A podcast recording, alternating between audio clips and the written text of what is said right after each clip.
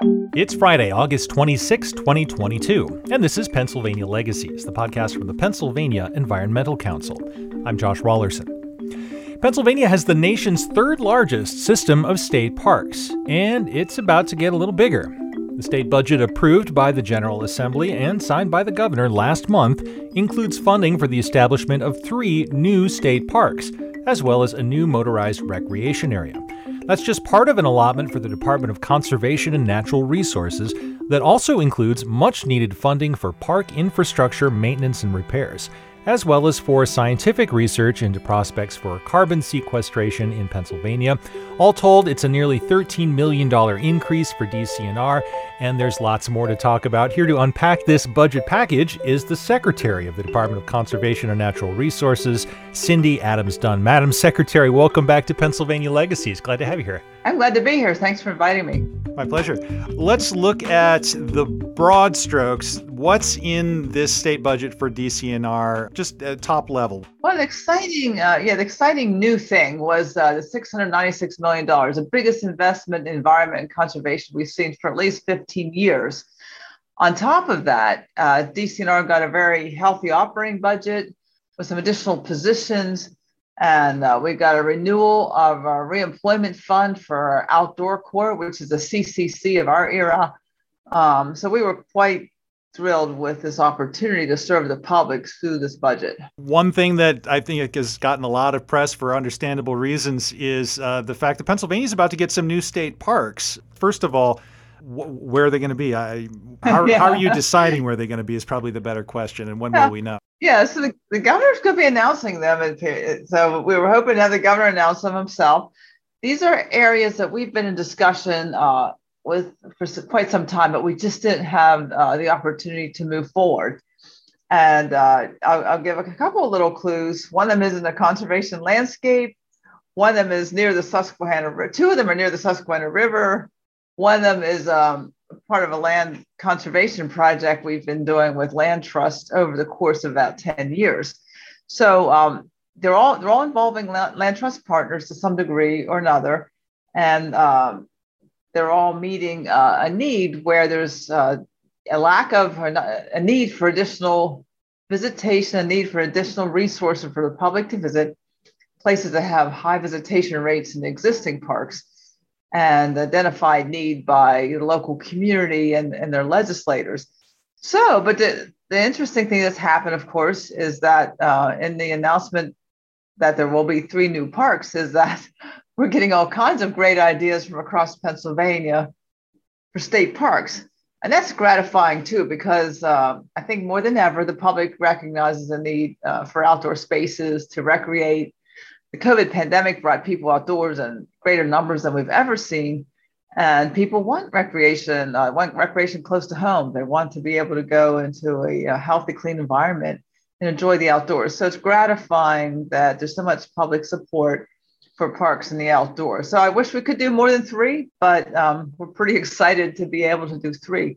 I think the last park um, added to the system before this was Erie Bluffs, and it was early in the Rendell administration. So it's probably around 04 or something like that, 2004 or something like that. So it's been a long time. It's been almost 10, it's been almost 20 years since we've added a park. Uh, it's good to grow the system. Like when you think about um, Doc Goddard, who took the existing system that was in place at the time and decided there should be a park within 25 miles of every Pennsylvania. And he added, uh, you know, 40 some new parks to the system in a fairly short order. And that was the biggest expansion we've had of the system and really haven't had large expansions since then. So it's, it's a great opportunity. So we're expecting an announcement from the governor probably later this year, and then where? What's what's next? When would the parks be ready to welcome visitors? I think in the case, uh, I, I think pretty quickly. I mean, we won't have the infrastructure in place, but there's rudimentary infrastructure in, in two of the places. Um, I think trails and access will be provided uh, very early. Of course, with public lands, um, yeah, the key word for us is access. So we, we want to make them available to people just as soon as we possibly can. One other recent announcement that came across in the midst of all the budget stuff, which is not a state park but related, is the uh, the new motorized recreation area that's opening right. up. Can you talk about that that project and you know how it supports DCNR's goals broadly uh, for conservation as well as economic development? Sure. You know, this project is a really interesting one. Um, we had our eye on this for some time. Uh, in Schuylkill County. It's it's near the Luzerne County line. It's a, a 5,600 acre tract, which is one of the largest tracts under single ownership in the southeast part of the state. If you divide the state in four, it's more, you know, it's more, you know, it's, it's more in the anthracite region, but it's in that quadrant of Pennsylvania where there's really not uh, big tracts of land available. And it's a mosaic of abandoned mine lands. Uh, it's got the headwaters of the Catawissa Creek, and it's got some uh, old growth hemlock, and it's got some uh, oak, oak, pine, heath barrens. And so it's got this variety of uh, habitat, including some endangered species. So it's exciting property to bring into the Bureau of Forestry's management as the Catawissa Recreation Area. It also represents a different approach to motorized uh, recreation we have, uh, as an agency, really moved more and more to em- embracing uh, the motorized recreationists as part of uh, the, the, recreation family and, and trying to accommodate the, the growing interest there. A lot of people's introduction to recreation in the outdoors comes to motorized. So we'll be able to, um, along with DEP, have a real win win for the environment as they do their abandoned mineland remediation uh, they'll uh, clean, clean up the, uh, the water problems and clean up the seeps, as well as help uh, reorganize some of the uh, you know, destroyed landscape and uh, put it into a form that can be used for recreation. The, the, park had actually been operated under as a, as a motorized park in the past, so there's some infrastructure there for motorized. And then we'll work on uh, a management plan and a restoration uh, for the rest of the ecological attributes the property has. And having that in direct forestry management will allow us to kind of hone the best practices in uh, conservation uh, minded uh, outdoor recreation, and especially in the motorized realm where it can be a little more challenging. So uh, we announced the project last Friday. It was very exciting. A lot of support from uh, the motorized community, the local community that sees the business economic, economic opportunities coming out of this recreation and then and we look at it as perhaps a model where uh, you know think about Pennsylvania. Where are the opportunities uh, for new outdoor recreation? A lot of it's going to be on abandoned mine land, and so is this a model to get the best you know of the ecological restoration, outdoor recreation, and getting more people in outdoor recreation family, getting the financial support we need to conserve more land. Um, and in doing so, then be able to uh, improve the ecology and the water quality of these areas. So I think it's a win-win. It's a good model. It's a new uh, generation of approach for uh, recreation for us and for restoration more welcome news out of the budget is the fact that there's now some funding, I believe, toward infrastructure repairs and maintenance and upkeep that's been put off for a while. We've been hearing for years about the backlog. Where does that stand now with this new funding? What are the biggest needs remaining? What you know, how, how will this money be put to use? Well, we got about 100 million specifically uh, in the recreation realm. And so 75 million of that will go to our own parks and forest infrastructure and 25 out to our partners for recreation, often infrastructure at the local park level where people are developing and improving close to home recreation opportunities. On the uh, state park and forest infrastructure, as people know, we do have a, a large backlog, a huge need. Some of that um, can be addressed with other funds, but some of it just needs more of the same kind of funds. So yes, it'll advance us. We'll hope we're hoping to make measurable differences in places that people will see and understand. To be honest, some of it is a little bit invisible. It's fixing uh, water and sewer and dams and things that people just assume is okay and they're in functioning, but but it, a lot of that's aging out and needs to be replaced. So, um, seeking support and funding for infrastructure is something that will be an ongoing uh, cry for DCNR. We'll continue the efforts to talk to uh, the legislature about this need and continue to try to get good support to improve the park and forest recreation. But it's gratifying that we have this opportunity to make this you know, this one-time improvement to put a lot more projects out there and uh, you know get get at least uh, some of the projects done and you know secure the future of the parks and forests you know for the short term. So that's good. and also have secured the future, at least for the foreseeable future, of uh, of the Growing Greener program. This hugely successful, popular program that's that's back for another go round. Absolutely. You know, every, every so often, every five to 10 years, we really got to renew our efforts and explain to the public. The good news is, uh, like you said, there's a lot of support out there for conservation, recreation, and uh, we're usually, we've always been successful eventually on growing greener. And I suspect that'll be the case in the future because we certainly will always have those needs. You know, Pennsylvania is a place that has, you know, a large outdoor recreation economy, a large uh, demand for outdoor recreation. We have a lot of restoration, remediation, clean water needs. So uh, we're going to see the need for this continue um, on into the future. And we're able to, uh, in this budget, get some extra money for clean water. The Clean Streams Fund uh, got some money for Keystone Tree Fund. And um, the Keystone Tree Fund money for us uh, goes partly to forested riparian buffers. As, as you know, we've been really launched, we've launched and succeeded in a statewide effort to put buffers across um, all the watershed, all the big watershed of the Commonwealth, and uh, special focus on Chesapeake Bay, where we're under a, a TMDL, but the project statewide. Uh, we have teams working across the Commonwealth.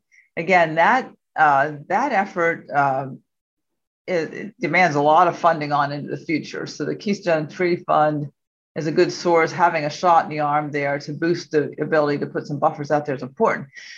Uh, a portion of the money goes to TreeVitalize, uh, our urban forestry program with partners like Western Pennsylvania Conservancy and the Pennsylvania Horticultural Society. And um, getting urban trees on the ground now is critical. You know, with, with the changes brought on by uh, climate change, with uh, hotter and hotter summers, having uh, forest covers in urban areas is, is really going to become a life and death sort of thing. So getting these trees in the ground now is, is important. Uh, like, it was a Chinese proverb, which I'll mess up, but it's something like, you know, the, the best time to plant a tree was 50 years ago, and the second best time to plant it is now. yeah, right now. So we got to get those trees in the ground in, in the cities, particularly. So we'll uh, we'll have the ability to uh, enhance our efforts there, and hopefully use that money to synergize uh, more private funding and more funding by the uh, cities and towns to, to forest their urban areas. Well, I'm glad you mentioned uh, how, how the reforestation and riparian buffers work uh, connects with, with, with the climate, obviously, and there wasn't uh, maybe as much directly devoted to climate uh, in this budget as a lot of people might have hoped. However, there are are some ways in which these funding decisions will support, hopefully, um, you know, resiliency and, and decarbonization in different ways. Um, w- one of them that I wanted to ask you about is uh, I, am told that DCNR is going to be bringing on some uh, some more uh, science staff to look at possibilities for uh, carbon sequestration in Pennsylvania. Can you tell me about that? Sure, absolutely. So if you look at any of the, the models that really uh, call for uh, zero zero atmospheric carbon by 2050, a portion of that will come from uh, carbon capture and storage. And I'll, I'll, talk about the geologic capture and storage right now, and we, we can also focus on the tree part later.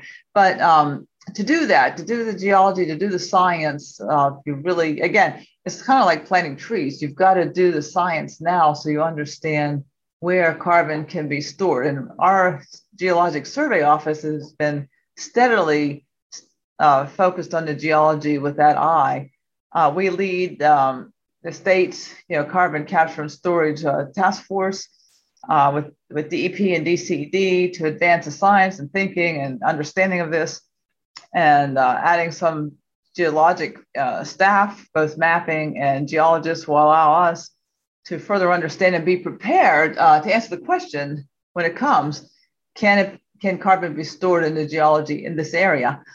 Um, the, the bigger question of who does it and where it is is uh, not not in our purview per se, and that's that's big, bigger policy decisions, that's business driven decisions by companies that want to want to uh, you know want to capture their carbon, but we want to be prepared with the science. Part of that for us is understanding and, and having core samples uh, available. So when when companies drill for gas, when uh, there's car there's core samples retrieved from uh, the big PennDOT project, we saved the geolo- geologic samples. They, they really truly look like tubes of rock. They're core samples. And studying the porosity of them is um, something our geologists do, and to make them available to other scientists who are doing uh, doing reconnaissance, perhaps for carbon capture and storage projects. So we have funding in the budget to build a, uh, a facility or to buy a facility to store core samples and have them available for geologists and scientists who are doing their due diligence for companies, for uh, DP, for other state agencies and such. So that's an important part of the budget for us that we're just getting ready to do our part of this issue. Um, in terms of uh, how does the budget support climate related issues, we consider our forest riparian buffer to be a very climate resilient process. As you think about it, it's not like storing carbon and you know out of the atmosphere, but it's also shading the streams. And as we're replacing aging infrastructure in parks and forests, we have committed uh, to high performance buildings. We, you know, many of them are LEED certified.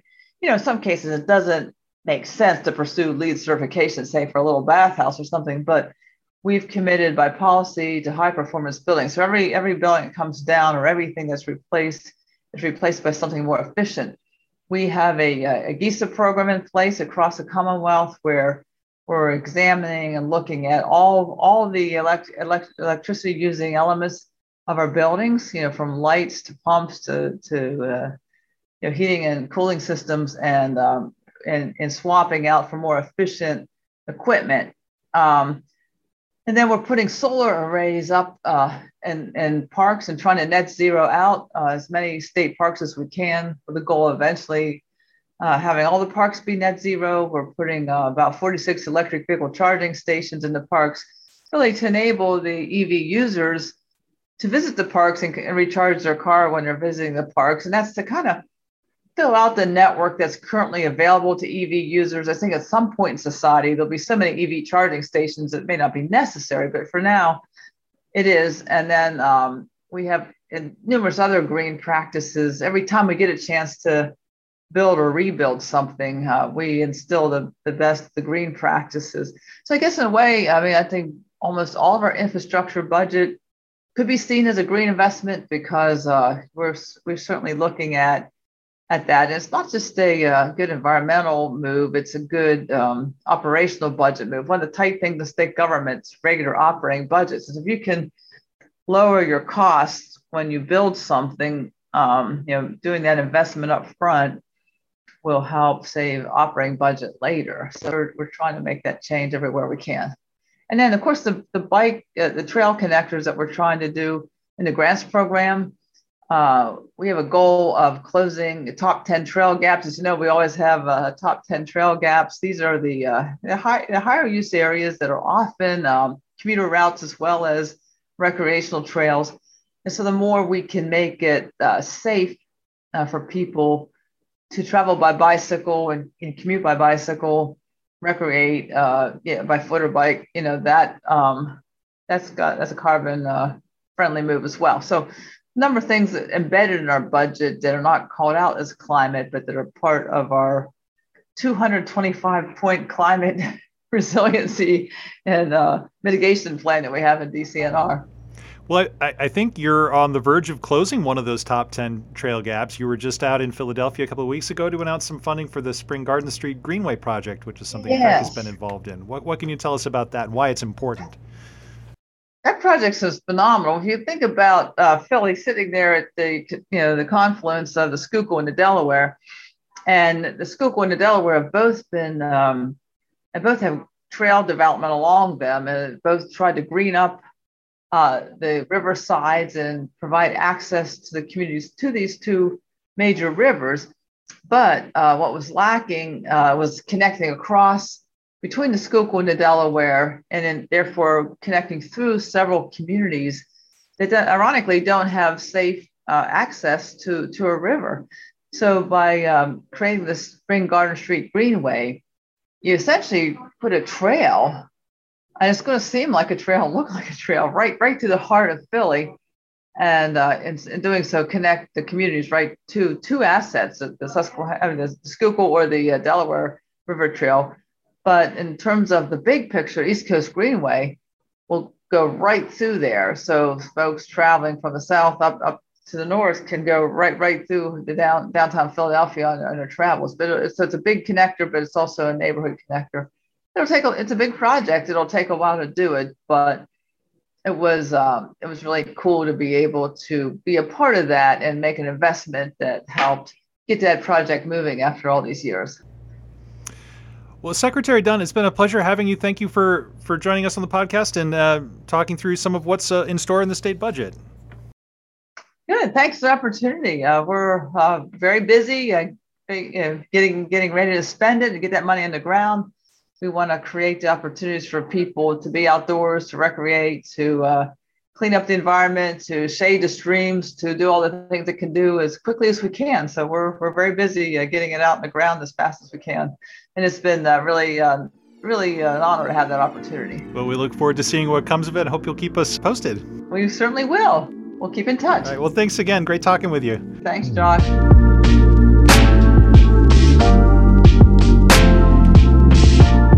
That's Cindy Adams Dunn, Secretary of the Pennsylvania Department of Conservation and Natural Resources. She's also the recipient of PEC's Lifetime Achievement Award for 2022, presented at our Western PA dinner in May, recognizing her years of work to promote watershed health, conservation, and outdoor recreation in the Commonwealth. Check out the video accompanying this post to learn why she deserves that honor. You can find it all at pecpa.org, P-E-C-P-A.org, where all of our past podcast episodes are hosted. You can stream them right there in your web browser, or if you're a hardcore podcast listener, you can uh, subscribe in your application of choice. You can find us on iTunes, Spotify, SoundCloud, Player.fm, Stitcher, and pretty much anywhere else podcasts are found. And that's all for this episode. We'll be back in a couple more weeks. Hope you can join us then. I'm Josh Raulerson, and thanks for listening.